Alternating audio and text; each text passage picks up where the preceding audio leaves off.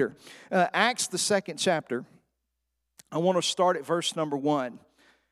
Acts chapter 2, verse 1. It says, When the day of Pentecost had fully come, they were all in one accord in one place, and suddenly there came a sound from heaven as of a rushing of a mighty wind, and it filled the whole house where they were sitting. Then there appeared to them divided tongues as of fire, and one sat upon each of them, and they were all filled with the Holy Spirit, began to speak with other tongues as the Spirit gave them utterance. Lord, we thank you for your word. Lord, I pray that tonight you would just unconventionally give me grace to speak and communicate, Lord, that you would give me the words to say, give our hearts the, the propensity to be able to receive everything that you have for us. And we thank you for it in Christ's name. Amen. Well, tonight uh, is not going to be conventional. Like I said, I don't want to start anything brand new just yet. But um, as I was praying about this and looking towards 2023 and what God I feel like He's wanting to do in our hearts and our lives, I wanted I wanted to talk to you a little bit about the presence of God and the anointing of the Holy Spirit, how that works in our lives and in our church and, and where we're headed. So tonight I want to talk to you from the subject how to steward the anointing. How to steward the anointing. Now, tonight, when you think about stewardship, when all of us think about stewardship, now, if I were to ask you, when I say the word stewardship, what comes into your mind? Everybody may be different. For me, the, the, there's a name that pops into my heart. It's Dave Ramsey. Because Dave Ramsey is the stewardship guru, right? Teaching everybody to get out of debt, to save, and those kind of things. Um, but a lot of people, when they think about stewardship, they automatically think about finances or they think about how to steward their time. Can I ask you a question? How many of you in 2023 would be uh, very beneficial for you to learn how to utilize your calendar a little bit more, right? Here's the thing money and time are very valuable, but they're different in this regard.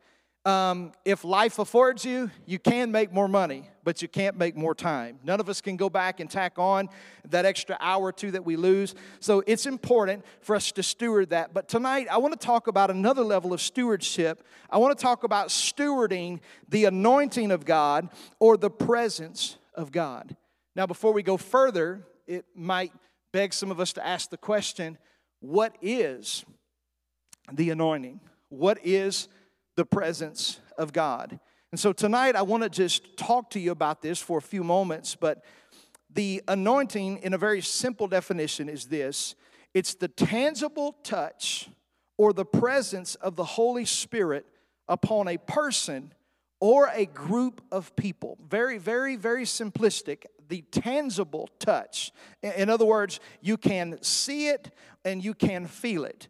It is the tangible touch or presence of the Holy Spirit upon a person or a group of people. In the Old Testament, when God would solidify the office, and, and in the New Testament, there are five ministry offices the, the uh, apostle, the prophet, the evangelist, the pastor, teacher. In the Old Testament, there were three primarily the priest, the prophet, and the king.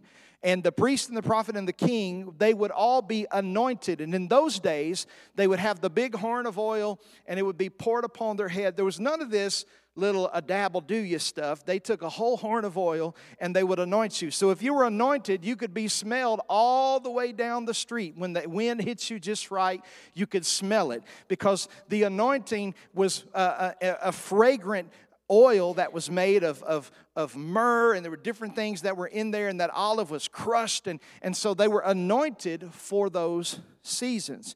And that anointing in the physical aspect was symbolic of the Lord's approval or the Lord's presence upon that person. And so that's the Old Testament type. But in the New Testament, we also see God's presence coming upon people and filling places and, and moving in supernatural ways. And so tonight, I want us to, to look at this because I believe if they needed the anointing in the Old Testament to have God's approval and to do God's work, I think we need the anointing and God's approval to do the work in the day and hour in which we live. Do you agree with me tonight? I believe it's vitally important. And so here's what I want you to know you can 100% positively tell when the anointing of God is on somebody's life. You can tell it, you can sense it, it's tangible. Oftentimes, there's overwhelming peace, there's present power, there's miraculous signs, among other things. And here's what I want you to know that's the type of Christian that I want to be. I want to be the type of Christian who is anointed by the power and the presence of the Holy Spirit. On a personal level, that's great.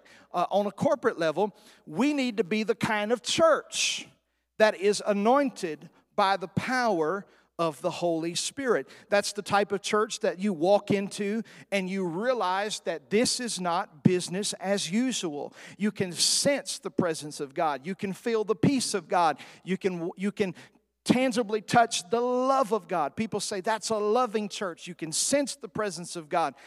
That's the kind of people that we need to strive to be. But here's what I want you to know you have to cultivate that type of atmosphere because the, the presence of God, although the presence of God, God is all, all places at all times, that's called omnipresent.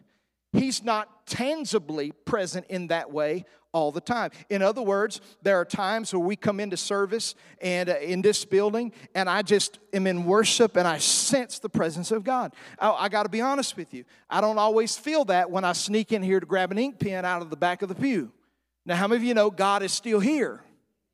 But his tangible presence manifests in a powerful way. And so tonight, I want to show you from Acts chapter 2 and actually launch into some other passages that I think will build a framework for us to learn how to steward the anointing of God in our lives and in our church. It's vitally important. Now, I want you to go with me to Acts 2. This is the foundation of the early church. This is after Jesus' ascension, he shows himself alive, he gives them instructions, and he tells them in the last chapter of the Gospel of Luke to tarry in Jerusalem until they receive the promise of the Father. And the promise of the Father was solidified by John the Baptist in Luke chapter 3, verse 16, because John said, There's one coming after I, whose shoes I am unworthy to stoop down and loose. He will baptize you with the Holy Spirit and with fire. And so these disciples, uh, Jesus showed himself alive to 500 people. 380 said, No, thank you. 120 made their way to Jerusalem uh, when the feasts were happening into that upper room, and they positioned themselves in a place of obedience to the Lord's command. Go with me to Acts chapter 2. Let's read it one more time. It said, When the day of Pentecost was fully come. First of all, stop there. This was a specific day on the calendar. When the Bible says when the day of Pentecost had fully come, that, that phrase right there, fully come, in the Greek New Testament, what it means is it was a kairos moment. This was a, a moment on the calendar because God had seven feasts of Israel that Israel was to celebrate. And the, the Feast of Pentecost or the Feast of Harvest would be when everybody had, had planted their harvest, they would take it and they would bring it to the Lord and they would offer it. It was a time of celebrating the harvest. People were already coming to Jerusalem, they were already positioned to be there. And so they come to a small upper room, and they were all with one accord. Everybody say one accord. And they were in one place. So they were in one place for one purpose. And they came together, and notice it says this, and suddenly, verse 2, there came a sound from heaven do you know that there's always been a sound associated with Pentecost? I'm in the wrong place tonight. I said there's always been a sound associated with Pentecost. In fact, I believe that it is biblically impossible to get a quiet Pentecostal experience. You say, I may be deaf, I can't talk. No, but you might can you might can clap your hands, come on and, and, and stomp your feet. When the Holy Spirit shows up, he always makes some noise. There was a sound from heaven as of a rushing of a mighty wind. And watch this this wind that blew through, it filled the whole house. Everybody say, the whole house. The whole house where they were sitting. The theologians are divided. There are two possible locations of the upper room that, that could have been used. Um, the most probable one was a room above the temple. And so, uh, it, a place that would overlook it there. And so, this was a, a meeting place, much like we're in tonight. We're in a meeting place. This is not our house where we live, but we commonly refer to this building God's house, even though God doesn't live in the building, He lives in us. This is the meeting place where we come corporately to meet together with the Lord. And so the Bible says that as they came together and they were praying and they were waiting on the promise of the Father, that a sound of a mighty rushing wind came and it filled the whole house where they were sitting. Verse 3 Then there appeared to them, appeared to them, divided tongues, one translation says cloven tongues, as a fire, sat upon each of them. Somebody say, each of them. And they were all filled with the Holy Spirit and began to speak with other tongues as the Spirit of God gave them the utterance. Here's what I want you to see in this passage. I don't want to focus on the tongues tonight. I, I don't even want to focus so much on the wind or the fire alone, but here's what I want you to see there was something that happened in this passage individually and corporately. There was an individual experience that happened in Acts chapter 2, but there was also a corporate experience. The wind filled the house, the, the tongues sat on the individuals. Here's what I'm trying to get you to see tonight the Holy Spirit's anointing and His power can rest upon a people, and it can also rest upon a place. Amen. I don't know about you, but I want to be a church in 2023 that the presence of God and the power of God are welcome in this place.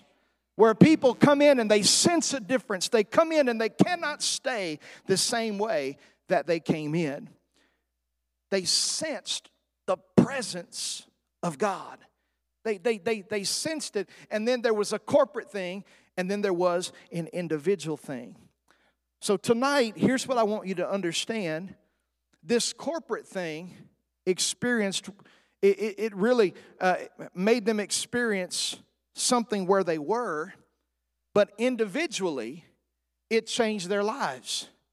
And so, this Holy Spirit experience that they had in the upper room, a few verses following says that they went out in the street where the people were. And they began to preach. And Peter, under the inspiration of the Holy Spirit, began to preach and call the people to repentance, showing them the way of salvation. So, in other words, what happened to them, get this, in the house affected them outside the house. Are you with me? You see, there, there's people say people say, well, he's my personal Lord and Savior. Well, he is your personal Lord and Savior, but he's not your private Lord and Savior. There's a whole lot of soldiers in God's army who are secret service agents. Amen. You go to work and they don't know that you're saved. You go to school, they don't know that you're saved. You don't talk saved. You don't talk about Jesus. You don't invite people to church. But what happened in the upper room, it, it birthed something on the inside of them personally that caused them to walk supernatural power. You see it all throughout the book of Acts. You see the casting out of devils, the healing of the sick, the raising of the dead. You see the, the power of the Holy Spirit coming upon their lives. If you fast forward, actually from Acts chapter 2 to Acts chapter 4, you see another corporate thing that happened. In Acts chapter 3, they had gone through immense persecution and you know uh, they're running trying to run them out of town and, and all of these things and so the disciples came together and they said lord look upon us look at our sufferings Look at all the things that are happening to us and, and grant unto us with all boldness that your servant may, may speak the name of Jesus with boldness. And the Bible says that they ask, Lord, stretch forth your hand to heal and do signs and wonders. The Bible says in Acts chapter 4, and the place where they were assembled was shaken. Everybody say the place. You see, I don't want to focus on the personal experience tonight. We're going to we're going to do that all month next month. We're going to look at developing our our own walk with God. But tonight I want to focus on this corporate thing because we've got to steward the anointing of God in this church. We've got to steward it. It's important for us to do that.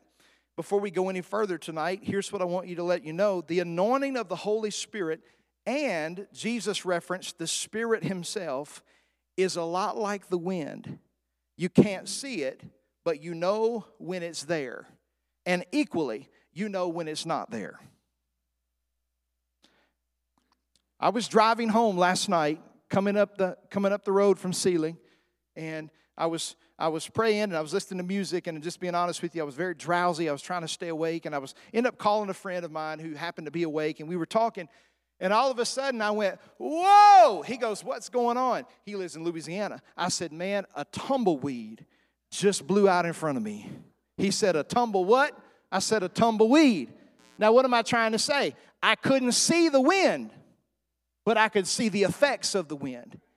You can't see the Holy Spirit, but we can certainly see and feel the effects of the Holy Spirit. And just like you can step outside and you can know that the wind is blowing 30 and 40 miles an hour, you also can step outside and realize it's not blowing at all. We have to steward the environment of the anointing of the Holy Spirit in our church. And so tonight, there are three things.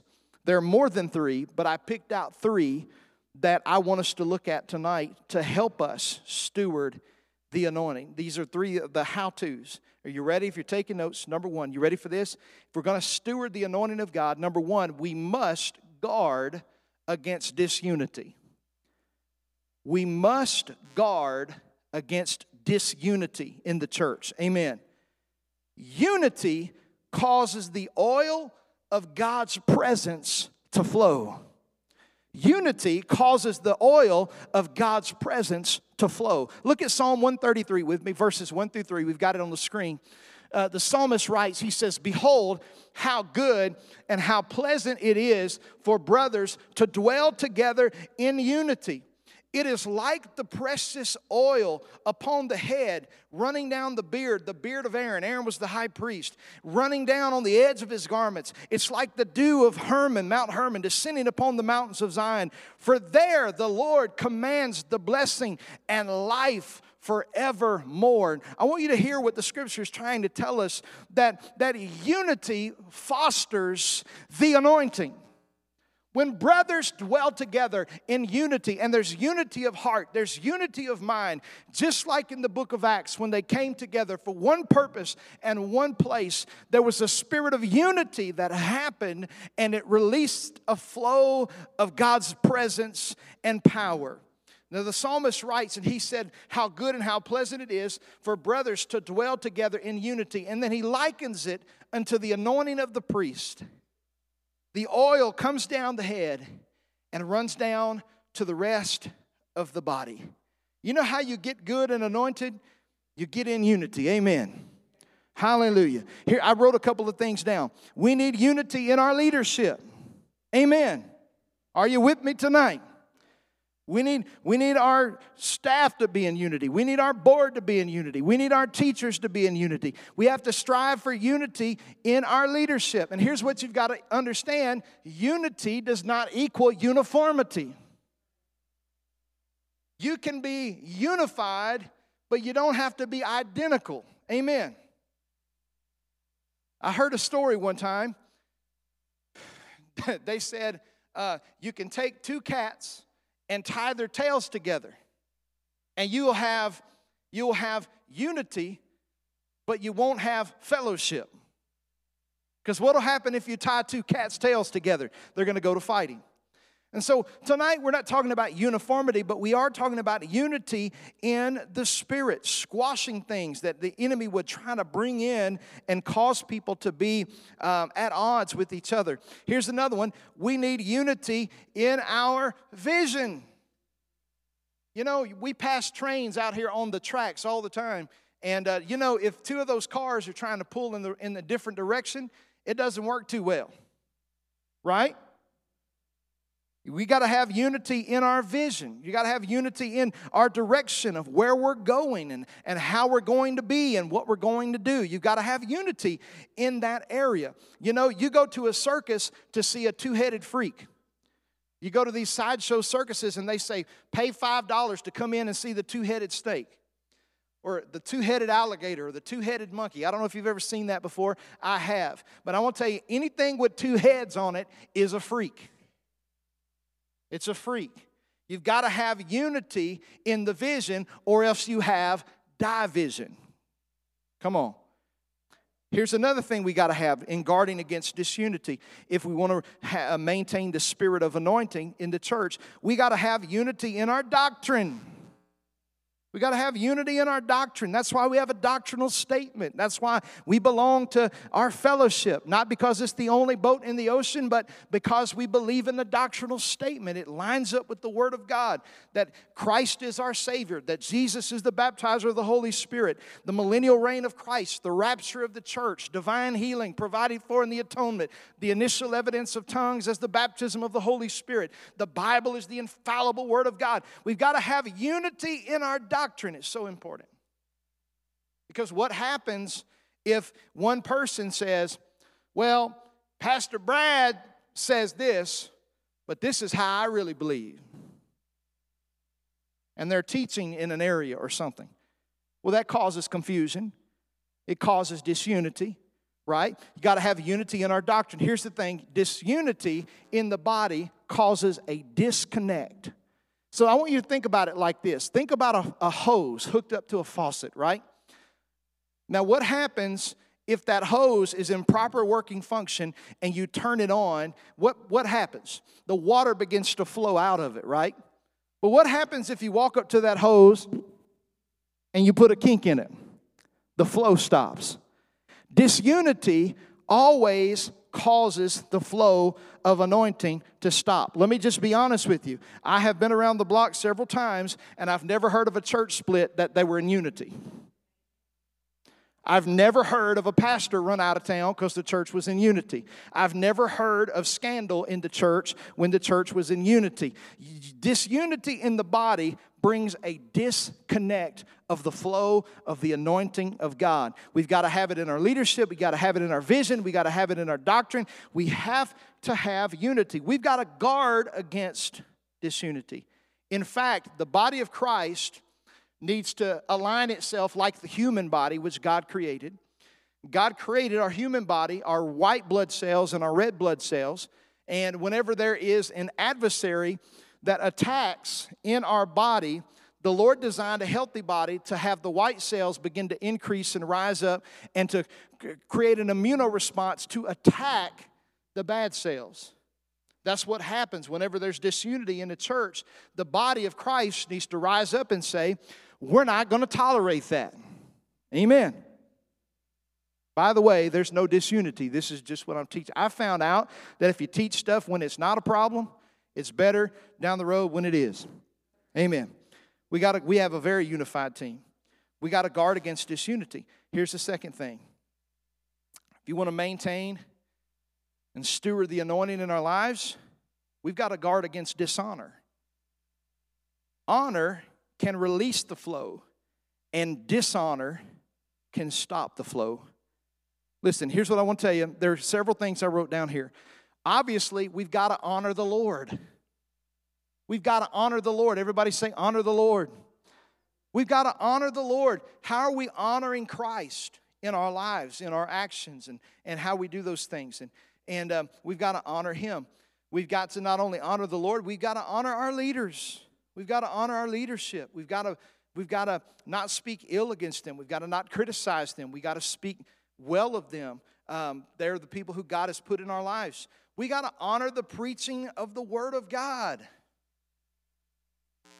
What does that, what does that look like? We got to guard against dishonor. That means not running in and out unnecessarily. I understand emergencies and people got small bladders. I'm not talking about that. But just dishonoring the Word of God. You want to mess up the flow of a service? Just do that all the time. People not turning their phone off during church. You know you have that alarm set every Sunday at 11:15. And it rings. And it rings. Listen, one time is an accident. Two, three times is a pattern. Amen. Now, pastor's not fussing, but I'm saying we've got to learn to honor the preaching of the Word of God. If you want to allow the Holy Spirit to move in this place, you have to, to, to reverence the Word of God, not just when I'm preaching, but when anybody is preaching. Why? Because dishonor can stop the flow. You don't believe me? I have two passages of Scripture I want to share with you. From none other than the greatest preacher that ever walked the face of the planet, the Lord Jesus Himself. Look at Luke chapter 5, verse 17. It says, Now it happened on a certain day, as he was teaching, that there were Pharisees and teachers of the law sitting by who had come. They had come out of every town of Galilee and Judea and Jerusalem. And notice this next verse. And the power of the Lord was present to heal them. Why? Because Jesus would preach, their faith would be built, people would be healed. It was his pattern. He would do that from city after city, village to village, synagogue to synagogue. This is the, the story. Mark also recorded it of when the man's friends, the paralytic, left him down, let him down through the roof, and he was healed. Jesus looked and said, and he saw their faith. He didn't even see the man who, who was paralyzed. Scripture doesn't even indicate that he had any faith. They, he saw his friend's faith. And Jesus said, Man, these, these guys right here, they're just willing to go crazy. And so they let him down through the roof, and Jesus healed the man and forgave his sin. Why? Because they honored, there was an, there was an atmosphere of honor. People were coming from all over the place to hear and to be healed. There was so much of a chaos there, there wasn't even room to stand. And this would happen all the time. Jesus would preach. The Bible says he healed all their sick, he cast out all their devils. Doesn't say he healed eight of them, ten of them, a few of them. In those instances, in those environments, the Bible says Jesus healed all of them. But equally, as honor releases the flow of anointing, I want you to see this dishonor closes the flow of the anointing. Look at Mark chapter 6. Mark chapter 6, verse 1. Then he, being Jesus, went out from there and he came to his own country. His disciples followed him. And when the Sabbath had come, he began to teach in the synagogue. And many, hearing him, were astonished, saying, where did this man get these things? And what wisdom is this in which he was given to him that such mighty works are performed by his hands? And then notice verse 3 Is this not the carpenter, the son of Mary, the brother of James, uh, Joseph, Judas, and Simon? Are his sisters not here with us? And so they were offended at him. But Jesus said to them, A prophet is not without honor except in his own country, among his own relatives, and in his own house. Now I want you to notice verse 5. Don't read it wrong.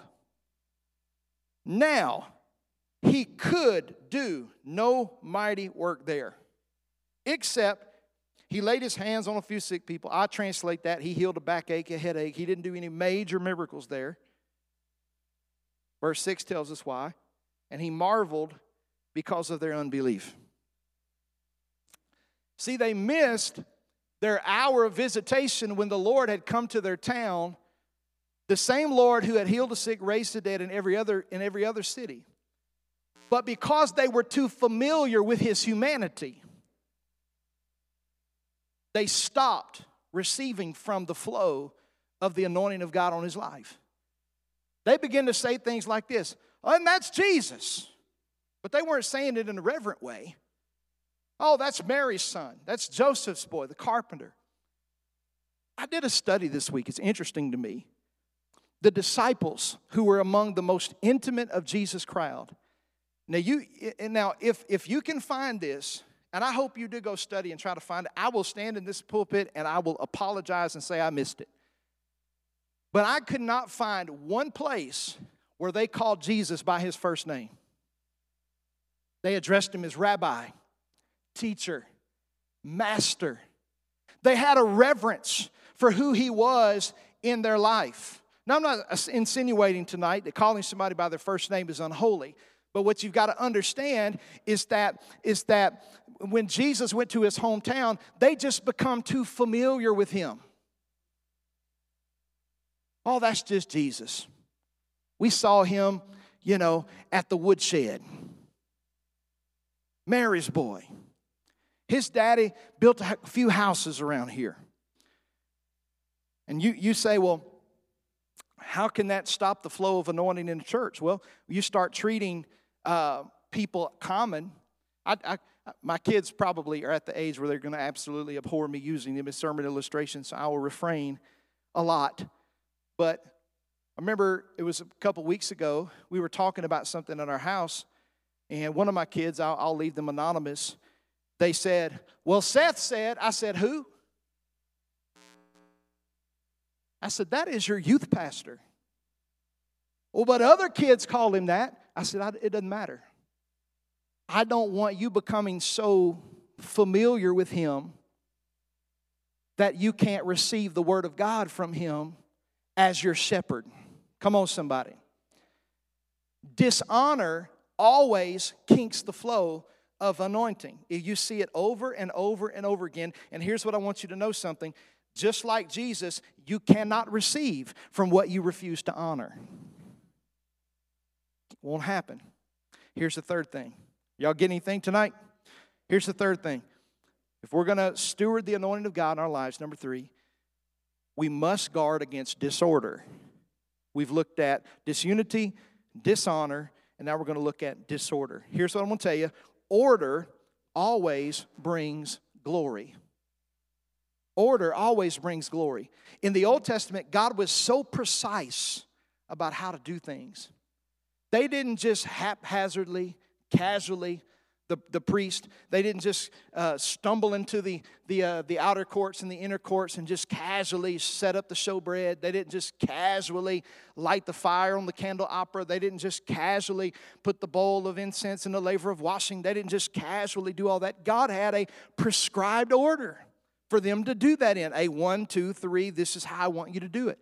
When, when God told Noah to build the ark, he told him exactly how to do it. So much so, how thick the curtains were to be, how many doors there were to be, how many windows, all of those things. God was so specific about his order.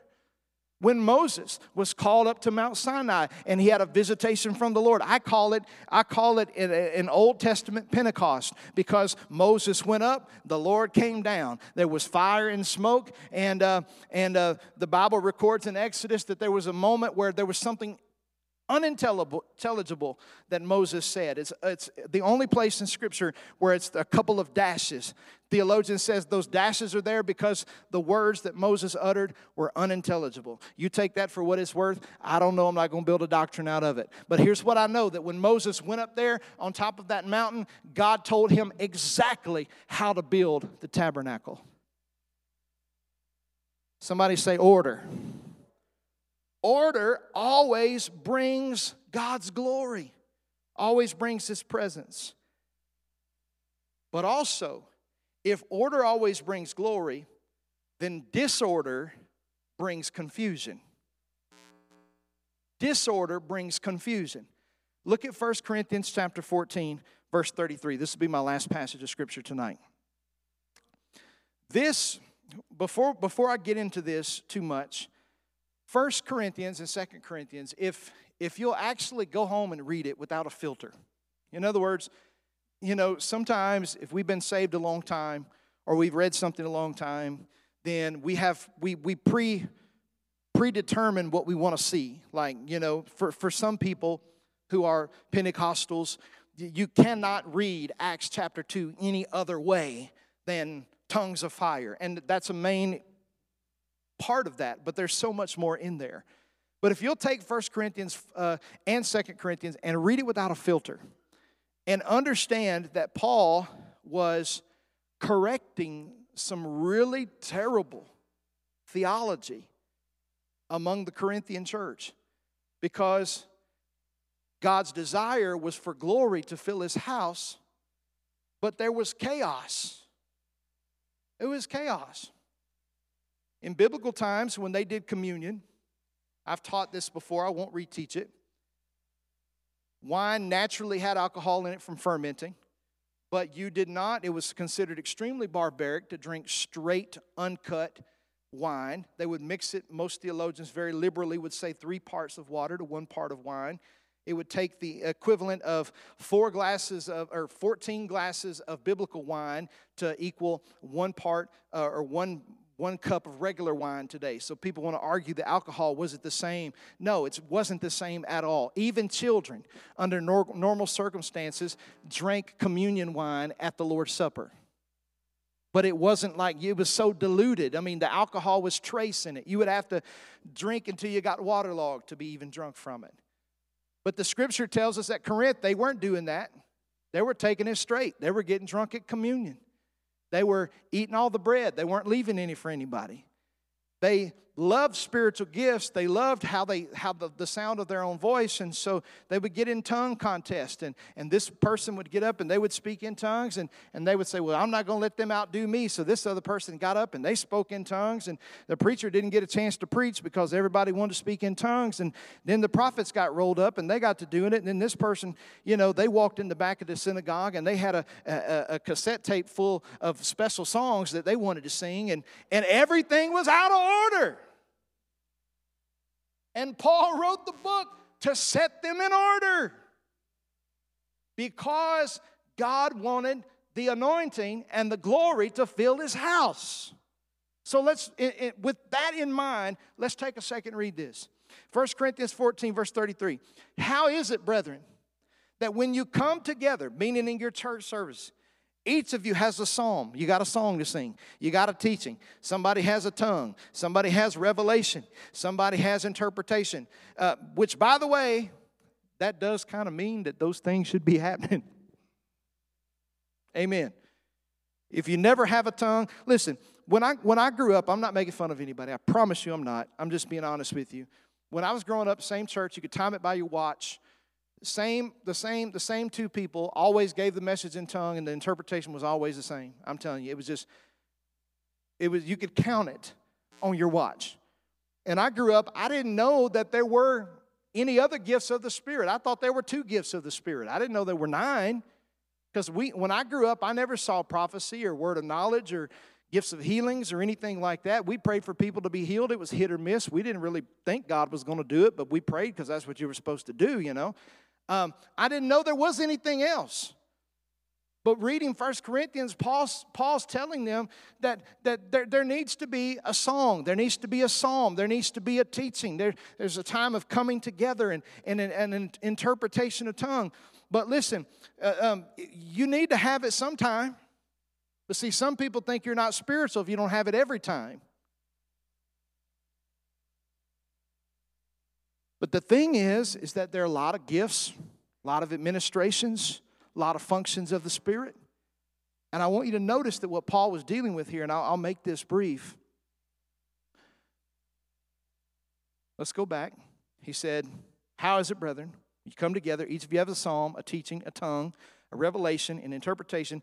Let all things be done for edification. That's a big word. Let me break it down. I know you're smart. Edify means to build up. All things ought to be done to build up the body.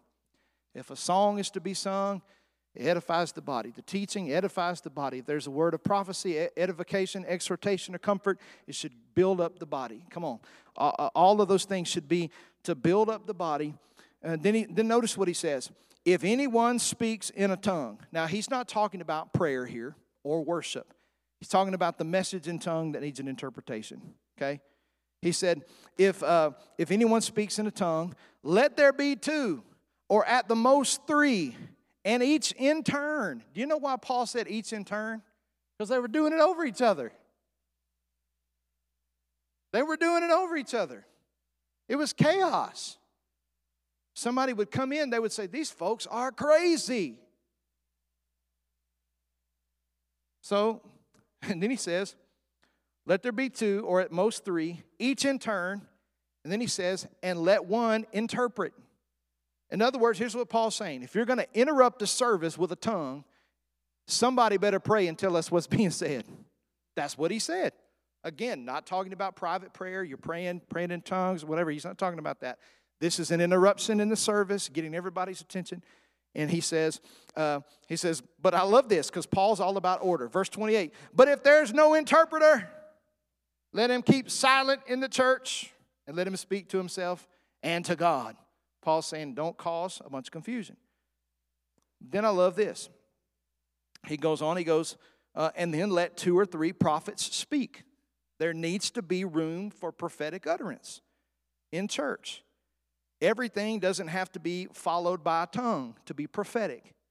You can have the, the known tongue inspiration without the unknown tongue. But he says, uh, let two or three prophets speak, but then don't, don't miss this part. Let the others judge. There are people today that get flat foot upset with you if you judge a prophetic word that somebody prophesies. Well, Paul said plainly in keeping order in the church, prophecy is to be judged. You know why? Because New Testament prophecy is not the same caliber as Old Testament prophecy. There was no real revealed word of God in those days, and those prophets were speaking scripture. That's why if they missed it, they got stoned. That's not the New Testament pattern. Listen, the Bible gives room for somebody to get it wrong, but he says you got to judge the word. Is it does it line up with God's character? Uh, did the word come to pass? I mean, there's so many different things in there, but I want you to notice Paul's whole thing is about order. He's wanting to keep order. And then he says, But if anything is revealed to another who sits by, let the first keep silent. You know why he said that? Because they would they would be this prophet would be prophesying, and then this other prophet would get something, and he would start sharing. And then, the, then that prophet would want to outdo the prophet again and go back and add on to his word. And he said, No, no, no. Let, let the first remain silent. Let the others judge. And notice what he says, verse 31 For you can all prophesy one by one, that all may learn and be encouraged. But then look at this, verse 32. And the spirit of the prophets are subject to the prophets. You know what that's saying right there? People say, I can't control myself. I have to say it. I have. That's not how the Holy Spirit works.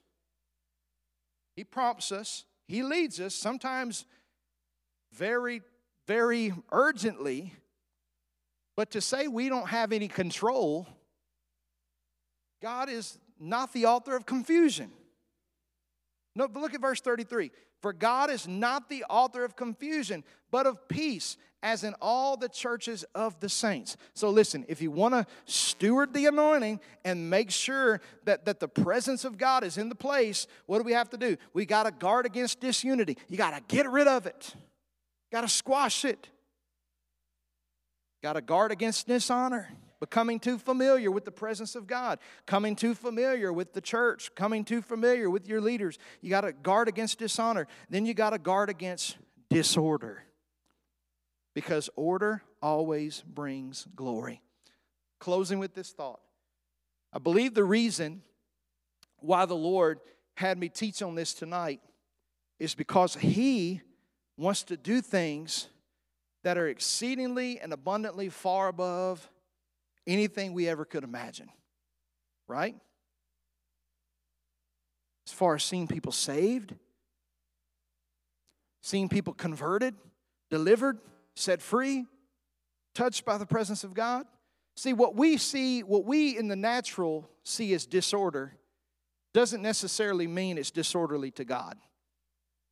You, you see, uh, uh, somebody can walk down here and need prayer, and you pray for them, that's not disorder.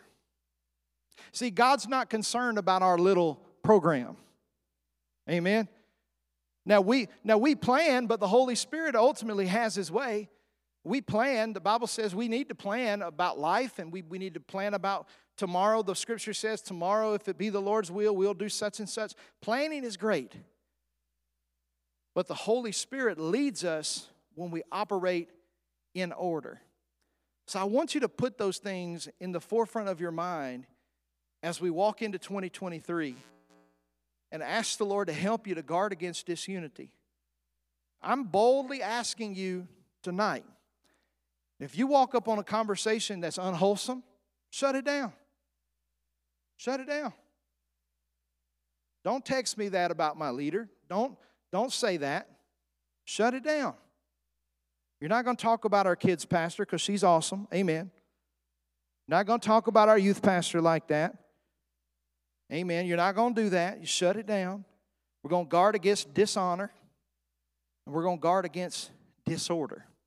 We're going to ask the Lord to give us wisdom because I believe the greatest things are ahead of us and not behind us. Amen. Hallelujah. Let's stand up.